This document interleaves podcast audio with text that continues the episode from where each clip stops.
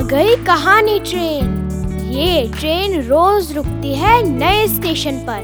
मिलाती है आपको एक नई कहानी और कई नए किरदारों से। तो सब सवार।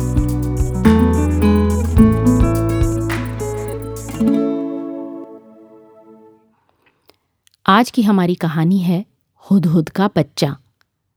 इसे लिखा है कमालुद्दीन ने। आखिर प्रोग्राम बन ही गया। जून का पहला हफ़्ता था।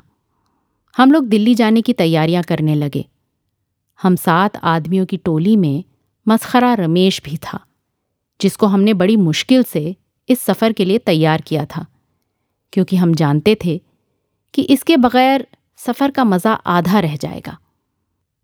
बनारस कैंट से अपर इंडिया एक्सप्रेस में हम सब सवार हो गए। इत्तेफाक ही कहिए कि उस दिन ख़ास भीड़ न थी और हम लोगों को ऊपर की बर्थें सोने के लिए मिल गईं। रात को 11 बजे तक तो हम लोग रमेश की बातों का मज़ा लेते रहे। मगर जब उसे नींद आने लगी तो हम लोगों ने भी सोने का इरादा कर लिया।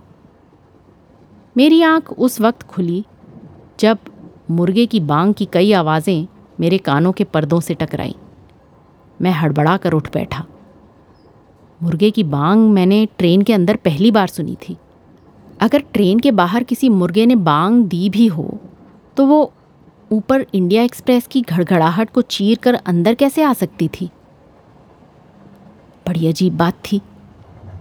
मैंने इतना सोचा ही था कि मेरी नज़र अपने सामने वाली बर्थ पर पड़ी, जिस पर रमेश अपनी हँसी रोके बैठा था। जैसे ही हम दोनों की नज़रें मिली, उसकी हँसी का झरना उबल पड़ा। नीचे बैठे हुए मेरे दूसरे साथी भी ज़ोर ज़ोर से हंसने लगे। ये मुर्गे की बांग हमारे दोस्त रमेश के गले का करिश्मा थी। वो अलग अलग चिड़ियों और जानवरों की बोलियों की नकल उतारने में माहिर थे। टुंडला स्टेशन आया। हमने नाश्ता किया और फिर कंपार्टमेंट में आ बैठे। नीचे की सीट पर एक गोल मटोल से साहब लंबी ताने सो रहे थे। हम लोगों के ज़ोर ज़ोर से हंसने के बावजूद उनकी आँख नहीं खुली थी। रमेश ने शरारत भरी नज़रों से हमें देखा और उनके सिरहाने जा बैठा। हम लोग समझ गए कि अब अगला शो क्या होगा।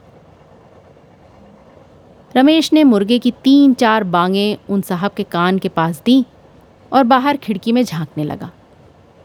हम लोग भी अपनी हँसी बुरी तरह रोके हुए थे। उन साहब ने सबसे पहले अपनी सीट के नीचे झाँक कर देखा, फिर इधर उधर उसके बाद उन्होंने जमा ही ली। और चादर से अपने आप को ढककर फिर सो गए। पंद्रह मिनट तक बिल्कुल खामोशी छाई रही। हम लोग अपनी हँसी पी गए। पंद्रह मिनट के बाद रमेश ने फिर बांग दी। इस बार वो साहब उठ खड़े हुए। उन्होंने बाकायदा चारों तरफ़ नज़रें दौड़ानी शुरू की और कई सीटों के नीचे झांका भी। फिर अपनी सीट पर आकर बैठ गए। हम लोगों को शक भरी निगाहों से घूरा और सीट की पुष्ट से लगकर ऊँघने लगे। दस मिनट बाद रमेश ने बांग का एक और नारा लगाया। उन साहब का गुस्सा अपनी हद पार कर चुका था। बहुत गुस्से से हमसे बोले, देखने में तो आप शरीफ और पढ़े लिखे मालूम होते हैं, मगर साथ में मुर्गे मुर्गियाँ लेकर चलते हैं और अपने साथ साथ दूसरों को भी परेशान करते हैं। उन्होंने हमारी बैंत की बनी हुई बड़ी अटैची को घूरा और यूँ सर हिलाया जैसे समझ गए हों कि हम लोगों ने मुर्गे मुर्गियाँ उसी अटैची में बंद कर रखी हैं। ग्यारह बज रहे थे। ट्रेन अपनी आखिरी दौड़ ख़त्म कर रही थी कि एक टिकट चेकर हमारे कंपार्टमेंट में घुस आया। टिकट चेकर हम लोगों का टिकट देखकर लौटने ही वाला था कि गोल मटोल साहब ने कहा, मुर्गे मुर्गियाँ! चेकर फिर हम लोगों की तरफ़ देखने लगा और बोला, कहाँ है मुर्गे मुर्गियाँ? गोल मटोल साहब ने हम लोगों की अटैची की तरफ़ इशारा कर दिया। क्यों जनाब? टिकट चेकर ने रमेश को इस तरह देखा जैसे कि वो मुजरिम हो। जी जी, वो मुर्गे मुर्गियाँ। रमेश बनावटी घबराहट से बोला। जी जी, कुछ नहीं, आपको जुर्माना देना पड़ेगा। जल्दी कीजिए। चेकर ने सख्ती से कहा। जी, लेकिन वो मुर्गे मुर्गियाँ हैं कहाँ?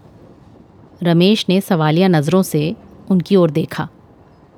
चेकर के कहने पर जब रमेश ने अपनी अटैची खोली तो चेकर के साथ साथ गोल मटोल साहब की आँखें भी खुली की खुली रह गईं। अटैची कपड़ों से ऊपर तक भरी हुई थी। चेकर ने हम लोगों से नज़र भी न मिलाई। सिर्फ़ गोल मटोल साहब की तरफ़ एक बार गाली देने वाली नज़र से देखा और आगे बढ़ गया। टिकट चेकर कंपार्टमेंट के दरवाजे से बाहर झाँक रहा था। कि रमेश ने अजीब किस्म की चिड़ियों की बोली से कंपार्टमेंट को गुंजा दिया।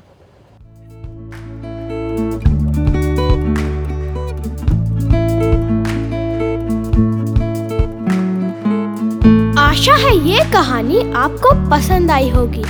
ये कहानी आपके लिए लाए रेखता, नई धारा और प्रथम।